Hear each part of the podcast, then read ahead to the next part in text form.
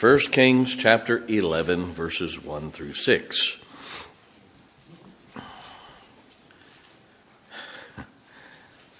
First Kings chapter 11, verses 1 through 6.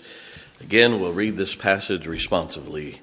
But King Solomon loved many strange women, together with the daughters of Pharaoh, women of the Moabites, the Ammonites, the Edomites, the Zidonians, and the Hittites of the nations concerning which the Lord said unto the children of Israel, Ye shall not go into them, neither shall they come in unto you, for surely they will turn away your heart after their gods.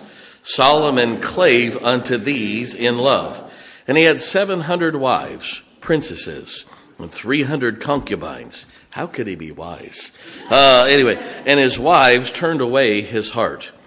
For it came to pass when Solomon was old that his wives turned away his heart after other gods, and his heart was not perfect with the Lord his God, as was the heart of David his father.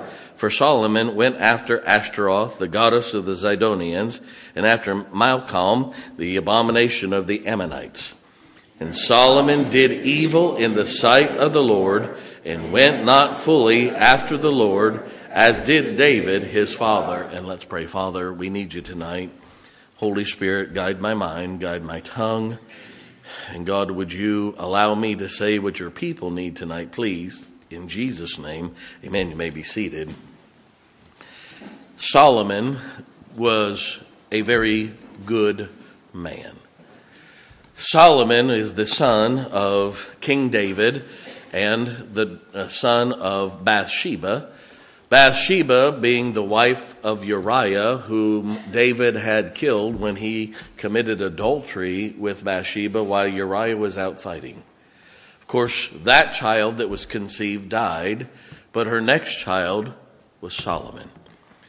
Now, you have to understand something. David was known as the man after God's own heart.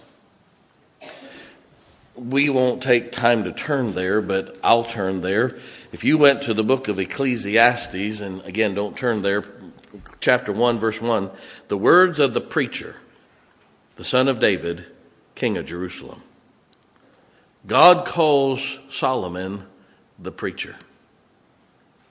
Interesting. The only man in Scripture God calls the preacher. Uh, Solomon was a very wise man. When he took over the kingdom, God said, Solomon, whatever you ask, I'll give you. I'll give you one request. And he said, God, the only request I have is that you give me the wisdom to lead your people the right way. God said, Solomon, because you are, are wise enough to ask for something for leadership for the people, you didn't ask me for riches, you didn't ask me for fame or honor. He said, I'll not only give you wisdom beyond all other people, but I'll give you the riches and the honor and the fame. Now, the Bible says that there was never been a person as wise as Solomon to that point or as wise thereafter. God loved Solomon very much. Uh, Solomon was the wealthiest of men. I'm not going to go into it. I could go into how many hundreds and hundreds of millions of dollars worth of gold and silver that were just part of his treasury every year. That wasn't a one time thing, that was an, an annual uh, sum that would come in. And uh, it was just amazing. Now, Solomon was very strong in the area of wisdom. Solomon's strength was his wisdom. But watch this. He understood and knew things people did not understand. He understood finances, farming, zoology, he had zoos that he owned, operated, and uh, ran. He understood construction and building, botany and flowers and plants, mining, music, poetry. Solomon could write poetry write and play music, and he could tell people geological things about mining and construction and go on. He could talk virtually on any topic at an expert level. Now, listen to this. Through all this, Solomon's wisdom ended up destroying him. His wisdom ended up destroying him. You see, Solomon loved people. He loved all people. And he wanted to help people. And his desire to help people with his wisdom eventually became his downfall. Now, should he have not helped people? No, that wasn't the problem. The problem became that Solomon allowed his wisdom to become his weakness instead of his strength. You see, he understood people better than anyone. But his strength became his weakness. His love for and his understanding of people ended up causing him to love people he should not have loved. He felt like he was strong enough to love people God said, don't love, don't spend time with. We read in verse number one that he uh, he loved many strange women. He's not talking anyway, uh, but that means people of a different race, people of a different uh, religion, people of a different mindset. Of the nations, verse 2, concerning which the Lord said unto the children of Israel, Ye shall not go into them, neither shall they come in unto you we have a separation problem. We have a problem here, and Solomon said, Well, I understand people and I know people, so I won't let them affect me. I'm strong enough to stay true, and I can do this. I can love them. I can marry them. He had 700 wives and 300 concubines, substitutes.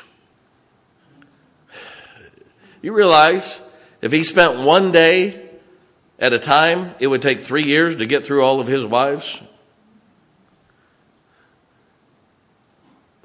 Some of you women say, if I only saw him once every three years, it might not be so bad.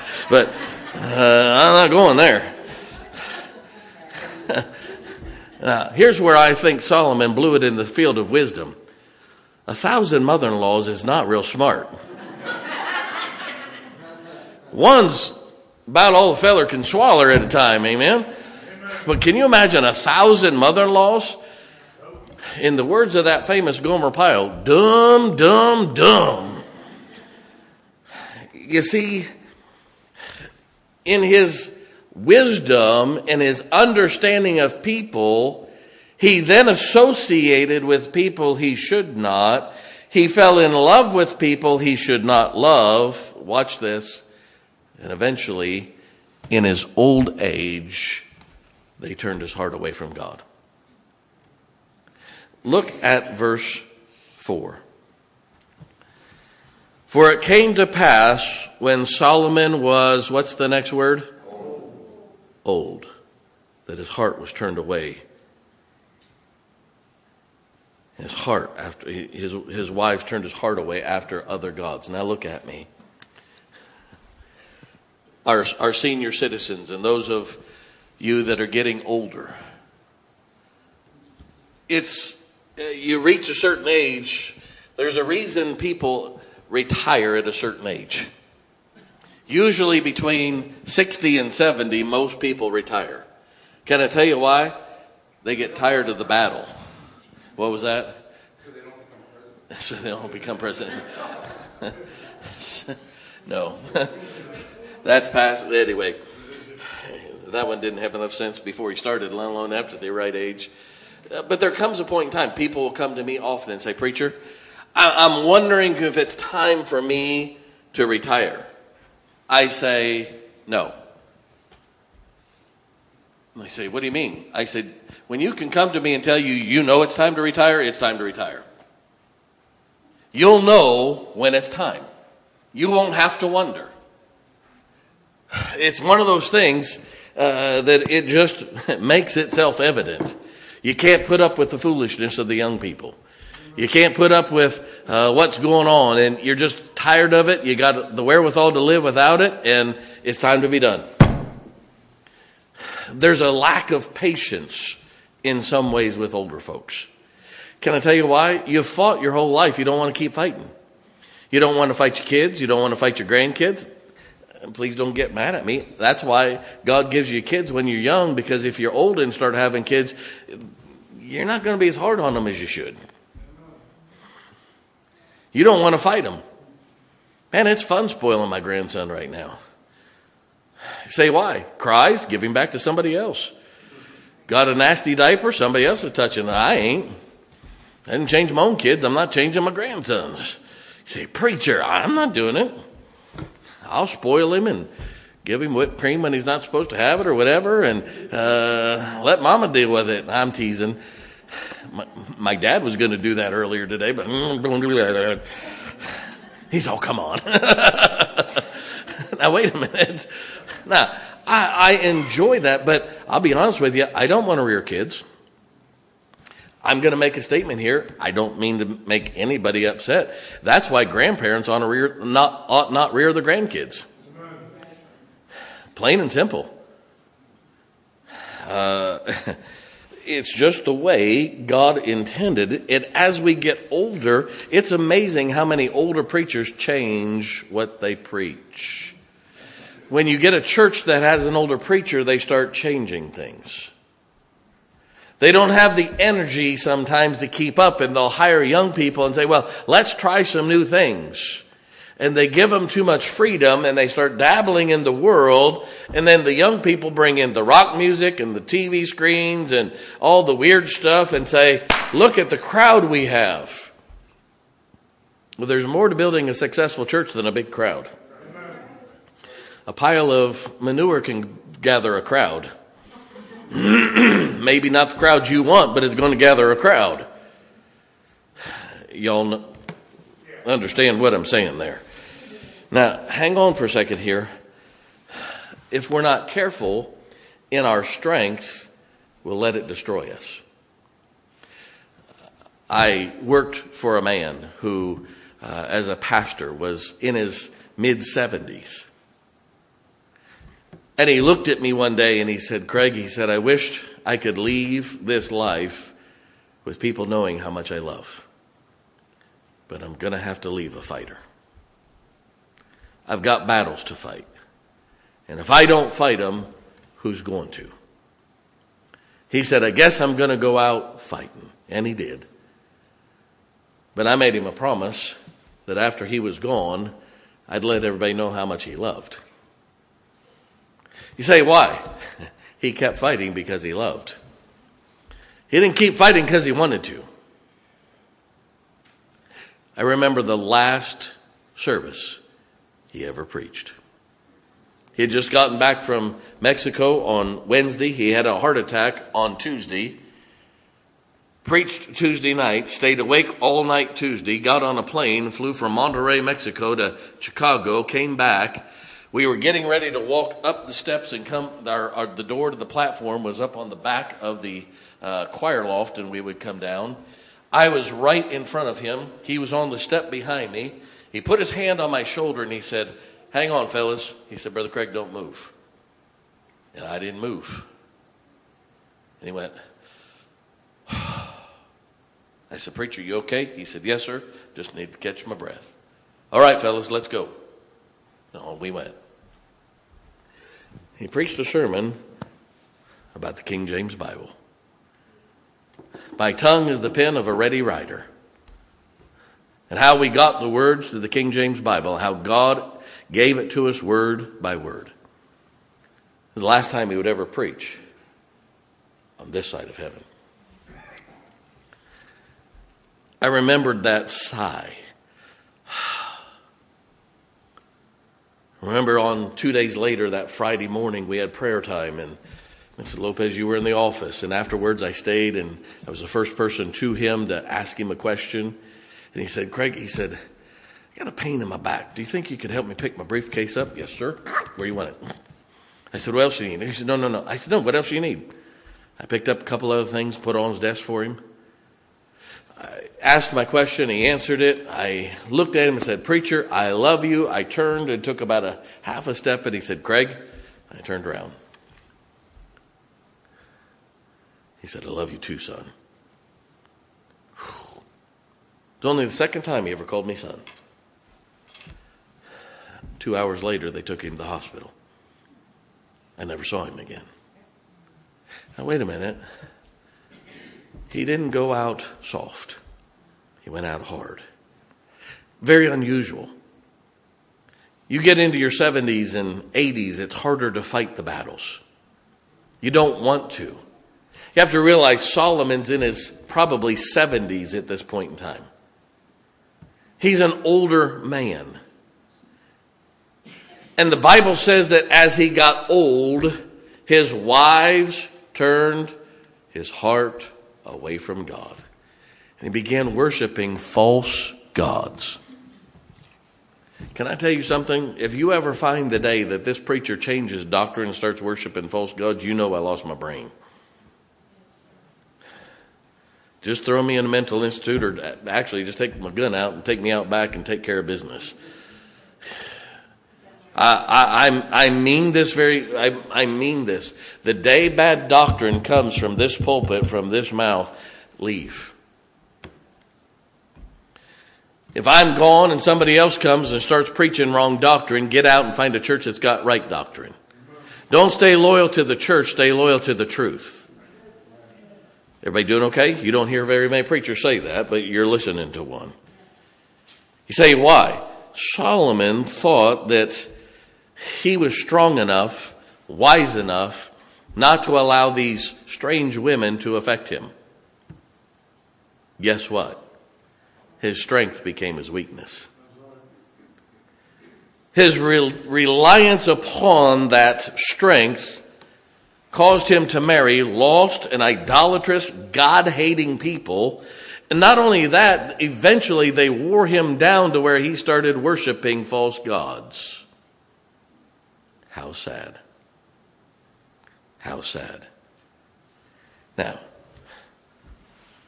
the same principle is true many times in the Bible. Many great people in the Bible did the very exact same thing in a different way than Solomon. But Noah found grace in the eyes of the Lord. Noah was an upright and righteous man, and yet just a little while after the flood, he gets drunk. He went through a 120 year building program. I understand why he may have gotten drunk with that. But then he goes through almost a year on the, on the ark with all the animals. That's not just his children.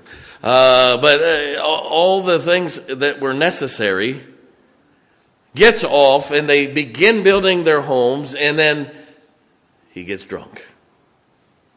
Now, wait a minute. Don't you think Noah was a good man? Why would he do something so stupid? No different than what Solomon did. Abraham, the friend of God. Abraham, leave the land of the Ur of the Chaldees, leave Iraq, go all the way over to Israel, and I'll show you a land that you know not of. Abraham, by faith, leaves. And he leaves his family, leaves his kindred, and he gets all the way there. And God says, at the age of 90 years old, I'm going to give you a son. By 90, he hadn't gotten a son yet, and his wife was 80. He said, We better get this thing cared for. And she says, Well, I ain't having another one. You better take my, my handmaid. And he has a, an affair with her, her handmaid, and Ishmael is born, by the way, the father of the Muslim race. By the way, Ishmael had 12 sons. There were to be 12 tribes of Israel. That's why the Muslims believe that Israel is their land and not the, not the Hebrews. He didn't believe God. 10, actually 13 years later, when Abraham's 100 and she's 90, she, he comes home from doing whatever and says, honey, I got the flu. And he said, well, what medicine? She said, no, I got the nine month flu. You say, what? At a 100 years old, he fathers Isaac. Now, wait a minute. Here's the man that had so much faith he would leave and go to a land he knew not of. But he doesn't have the faith to trust God to give him the son in his old age. His strength became his weakness. Moses. Moses, the meek man, Man who, by the way, when he was a younger man in Egypt, by the way, Moses is his Egyptian name. God even called him by his Egyptian name. Everybody doing okay? Now watch this. As an Egyptian, he kills somebody leaves for 40 years and comes back, God uses him, come back and lead the Hebrew people out of the bondage of Egypt. And they get across the Red Sea. They get to the rock in Horeb near Sinai and the people are whining and complaining still. And he said, smite the rock. He smites the rock and the water comes out to take care of three and a half to five million people. I hate to tell you, it wasn't a little trickle. Imagine how much water it takes to take care of the city of D.C. and Baltimore. That's how much water had to come out of that rock every day. And the Bible says that that rock followed them. It took care of their herds and everything else. say, how's that work? I don't know, wasn't there. But later, years later, 25, 30 years later, uh, the people are complaining. Moses is coming back from the funeral from his sister that saved him, that told Pharaoh's daughter that she would find Moses' mama to take care of him. That very sister died. They come back and they said, we're, and they start whining and complaining about the water. And Moses takes his rod and hits the rock and God says, you just lost your ticket to the Holy Land. I told you to speak to the rock and not hit it. He said, what's the difference? Oh, according to John chapter 3, that rock was Jesus. And he was only to be smitten once and spoken to from thence. He was changing doctrine. God said, You'll never see the Holy Land. I'll never let you in. I'll let you take them to the brink, but you'll never go in. You'll die first. What was it? His strength became his weakness. King David was a warrior. He was so strong and yet he stayed home from battle one day and when he did, he went after Bathsheba. Ends up killing her husband after having committed adultery with Bathsheba. A child conceived. Hmm. Here's a man that was a strong warrior and so strong he didn't feel like he had to go to battle, but he went, didn't go to battle and his strength became his weakness. Daniel didn't defile himself with a portion of the king's meat. Daniel's a good man. Let me ask you a question. When Nebuchadnezzar builds this hundred foot tall statue of himself, and the rock music begins to play, and the people fall down and worship, how, where's Daniel when it says Meshach, Shadrach, and Abednego were the only three that didn't bow?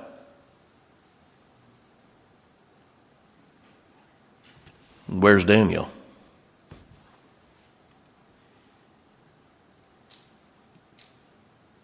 And well, I've heard people say, well, he was in a different part of the country. The Bible says that all the king's men were there. The leaders of the kingdom were there. Daniel was one of the top four leaders in the country. He'd have been there. His strength became his weakness. the Apostle Paul. Here's a man that gets saved, midlife, begins preaching. God uses him. And towards the end of his life, he takes a foolish Jewish vow, a false religious vow. He was a man that was willing to change doctrine to appease the religious people. And God said, shouldn't have done that. The disciples. They were strong. But when Jesus died, they forsook him and left.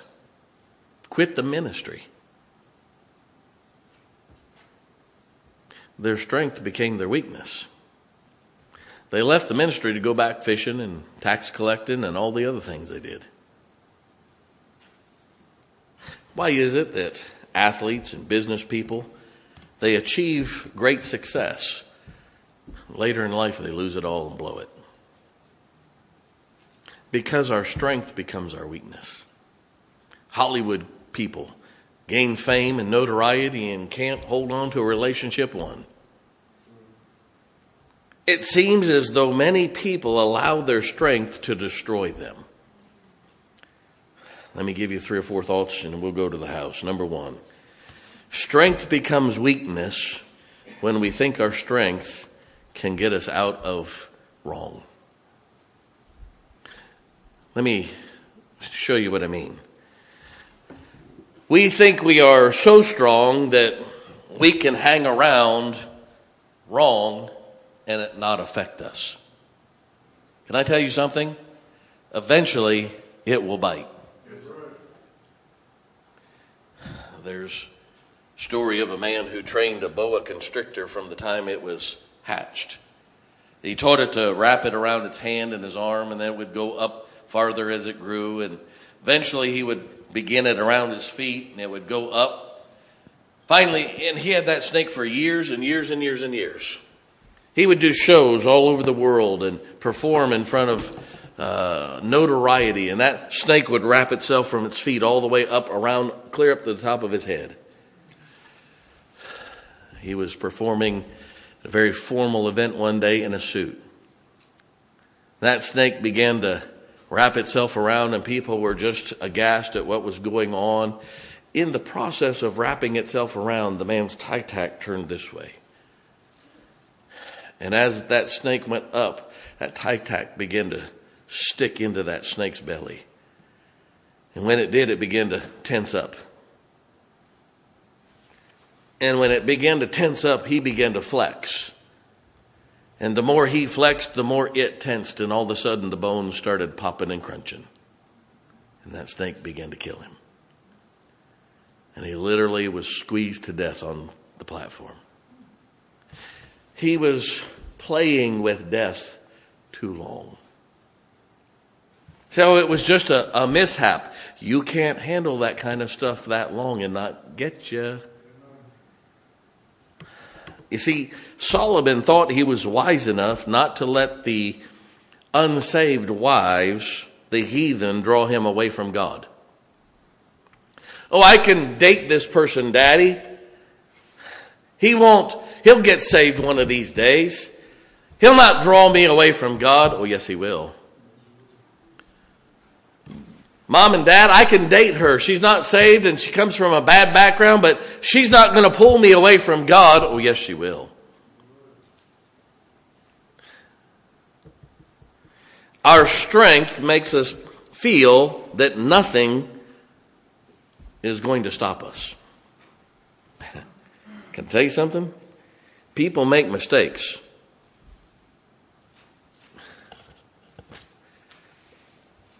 Be careful at work. Be careful with your coworkers. Uh, I work around a lot of different people. I counsel every kind of people. Mrs. Barnes has worked for me for 10 years. I have never one time called her by her first name ever at work. Never. Say why? Not going to get that close. Everybody doing okay? There's there there's certain parameters that we follow. Say what? Protect us. Say, do you have bad thoughts? Of course not. But I don't want any accusations either. Everybody doing okay? If there's when we were working on properties and different things, and there was times we had to go to Jefferson County, and both of us had to be in meetings. I didn't say get in the truck and let's go. No, she drove, I drove. say, preacher, that's a waste. I'd rather have a waste of gasoline than have bad accusations. We need to keep ourselves in subjection even though we think we're good enough. Well, I'm strong enough. I don't need to go to church Sunday night, Wednesday night. I don't need Sunday school. I don't need to go to all the services. You're about to fall.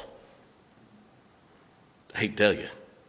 Because God says, don't forsake the assembling of ourselves together as the manner of some is, but so much the more. Not so much the less. Uh, I don't have to tell people about the Lord. I can just give money and we'll support missionaries and the preacher will do it and other, others will do it. I'll just give money. No, we ought to give gospel tracts out. We ought to tell everybody we can about the Lord. I don't need to read my Bible. I've read it. you really need it. We need to keep ourselves in subjection and not let our strength become our weakness. I'm not about to let my strengths become my weakness for our church. We need to beg the Holy Spirit to help us in our areas of strength as well as our areas of weakness. Some of you have some musical ability. You ought to get involved in the choir. But if you start singing and uh, when, when you start saying, well, I don't need to pray and ask the Lord to help me when I sing, we're going to have problems. When you sing as bad as I do, you got to pray. Uh, maybe you have other strengths. Maybe it's teaching. Maybe it's uh, different work areas or whatever. But maybe if you went to work every day and asked God to bless you, instead of saying, Well, I don't need God, I know what I'm doing, maybe you'd have better work relationships. Well, I've been married a long time. I know how, eh, we ought to stay submissive even in our marriages rearing our kids. It's amazing how many child rearing books are written by people that never raised a kid. So, first of all, strength becomes weakness when we think our strength will help it, will, will allow us to do wrong. This is why I don't hang around preachers. I don't read their materials. I don't listen to their sermons when they've changed. That's why I throw their materials out all the way back because I don't know where in that process they started changing. I want to keep myself clean all the way through. Number two, strength becomes weakness because then we focus on the weakness and forget to teach others our strength. I'm going to shock you with something.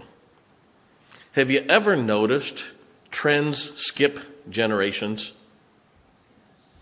It's like every other generation does the same thing, just with a twist. Can I tell you why? We're good at teaching our kids our weaknesses. And we teach them to be strong where we're weak, but we fail to teach them to be strong where we're strong.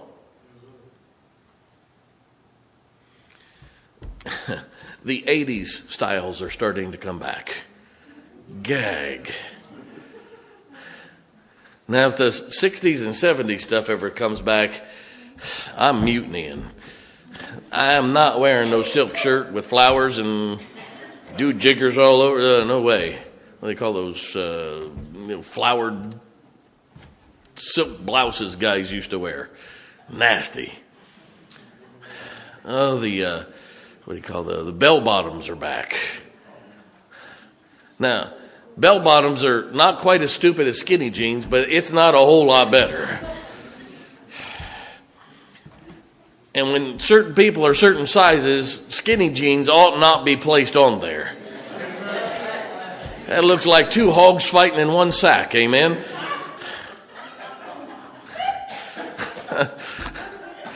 Sorry.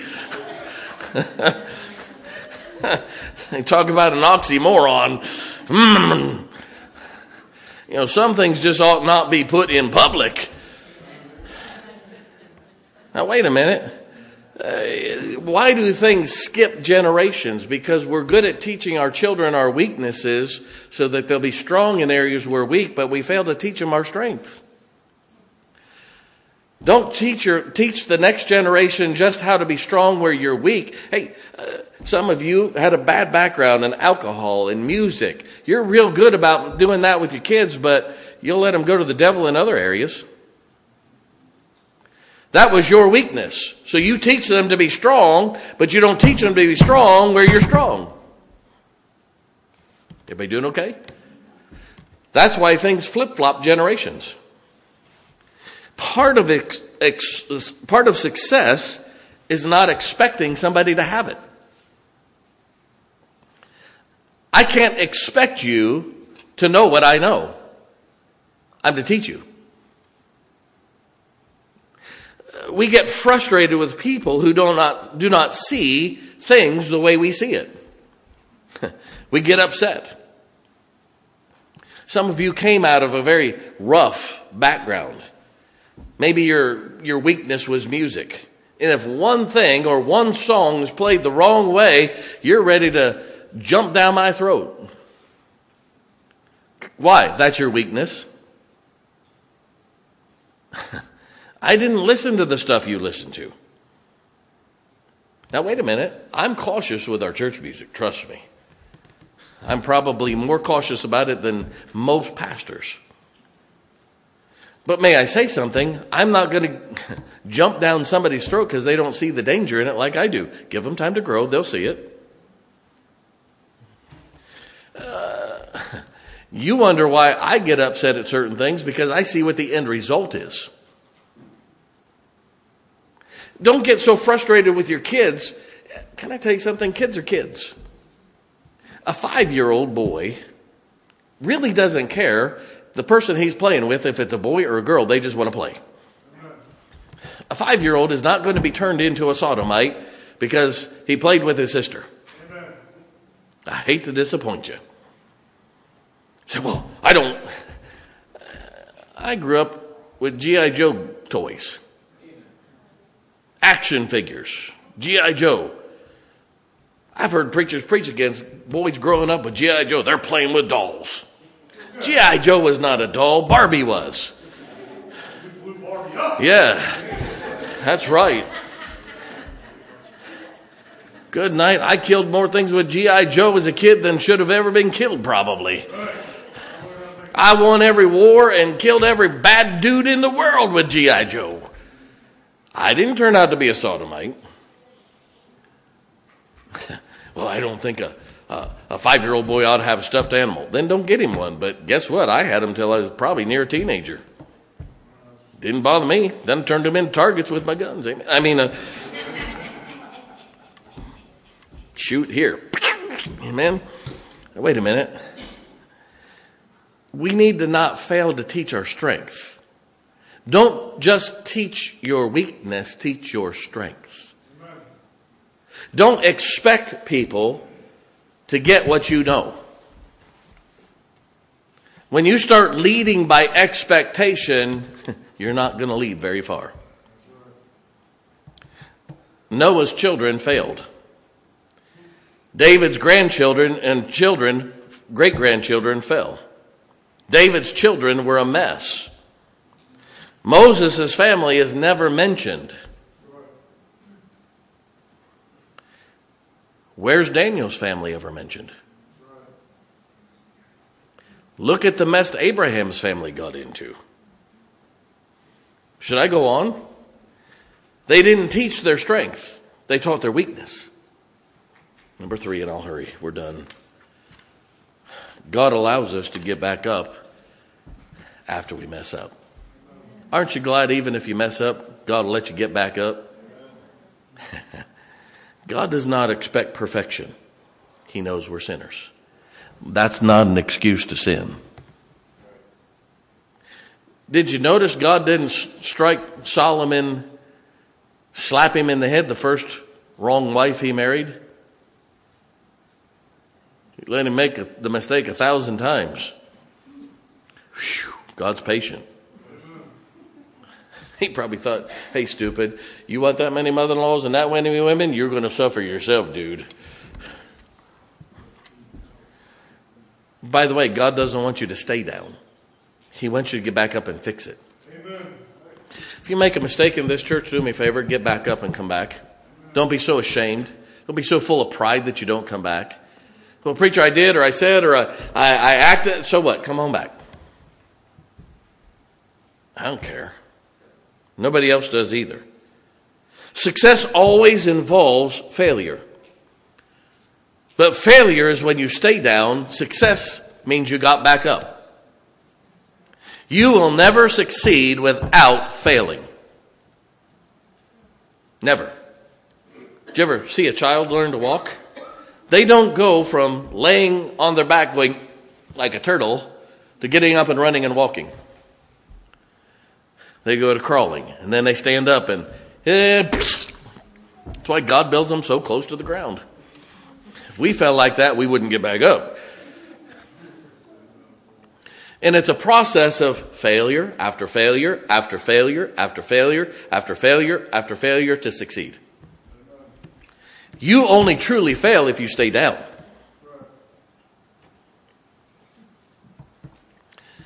Did you know that God used all of these men after their failures? Every one of them. It's not a license to do wrong, but don't wallow in your wrong. Get up and start doing right. How about we quit kicking people that are down and pick them up and get them going right? My job is not to kick somebody when they're down, it's to lift them up and say, Get up out of the mud, let's clean you up, and let's keep going. Reminds me of the story of the old black lady. She had 12 kids. One of them fell into the tar bucket.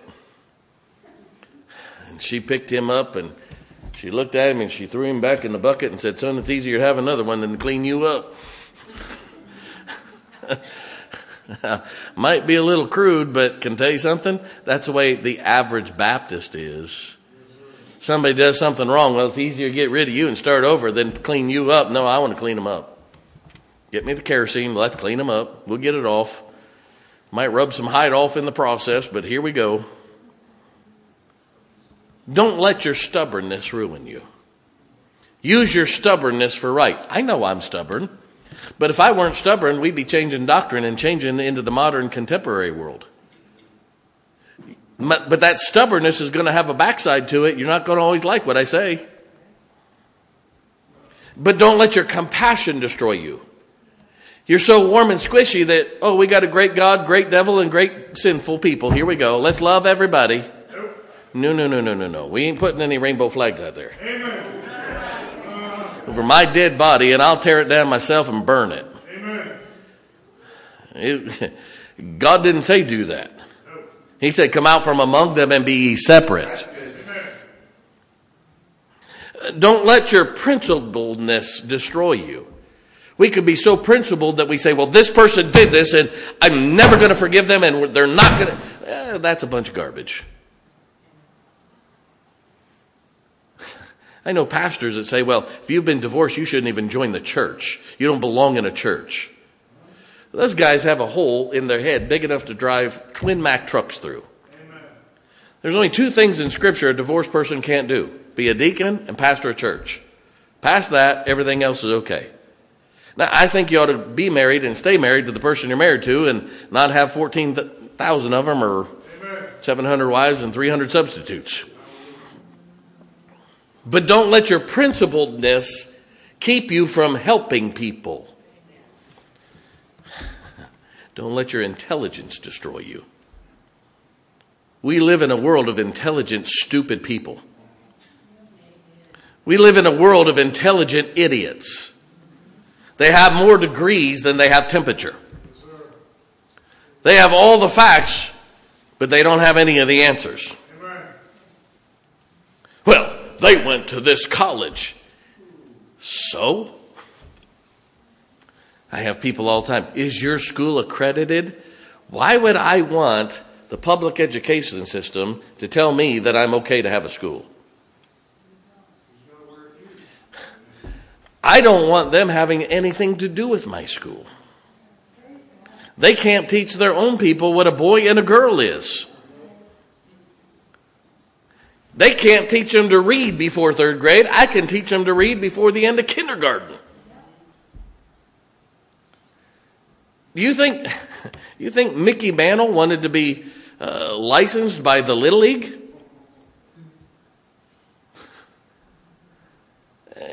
T-ball didn't need to say Mickey Mantle is okay to be a ball player. Anybody doing all right? Babe Ruth didn't need hot stove to tell him it was okay for him to hit the baseball. Why do we want people that can't even educate people in truth tell us what to do in a Christian school? It'd be a cold day where the booger man lives. Now, uh, there are certain requirements by law, and we'll keep them. We have to have a certain number of days, certain number of hours of teaching. We have to have uh, state te- uh, testing do- or uh, yearly uh, testing done and turn those in. No problem. I'll keep all that. We keep up with the fire codes. We keep up with fire drills, all that kind of thing. I have no problem with that. Past that, keep your nose out of our school. None of their business. Say, what do you have to hide? Nothing. I have the truth if they want to come, but they're not going to tell me what to do. Don't let your intelligence destroy you. There are some people that are so smart, they're, they're not real smart. Don't let your strength become your weakness. Don't let your strength destroy you. Well, I, bless God, I'm so strong here. Yeah, and that's why you can't love anybody. I'll be strong and true on truth, but I'm also going to have compassion on people that mess up. Have that balance. Be able to do both. Be able to strengthen your weakness and calm down your strengths. Pass on your strength, but pass on your weakness as strength. So many things. Solomon, 700 wives, 300 concubines, and in your old age you turn to false gods. And he allowed his strength to become his weakness. Every head bowed, every eye closed. I'm done. Maybe we ought to get introspective. Maybe we ought to start studying ourselves. Maybe we ought to be willing to change like some of these men in the Bible who did not, who ended up messing up their lives. Who'd say, Preacher, somewhere in that sermon, something I needed tonight? Would you raise your hand? Oh, my soul. Dozens and dozens of hands. You may put them down.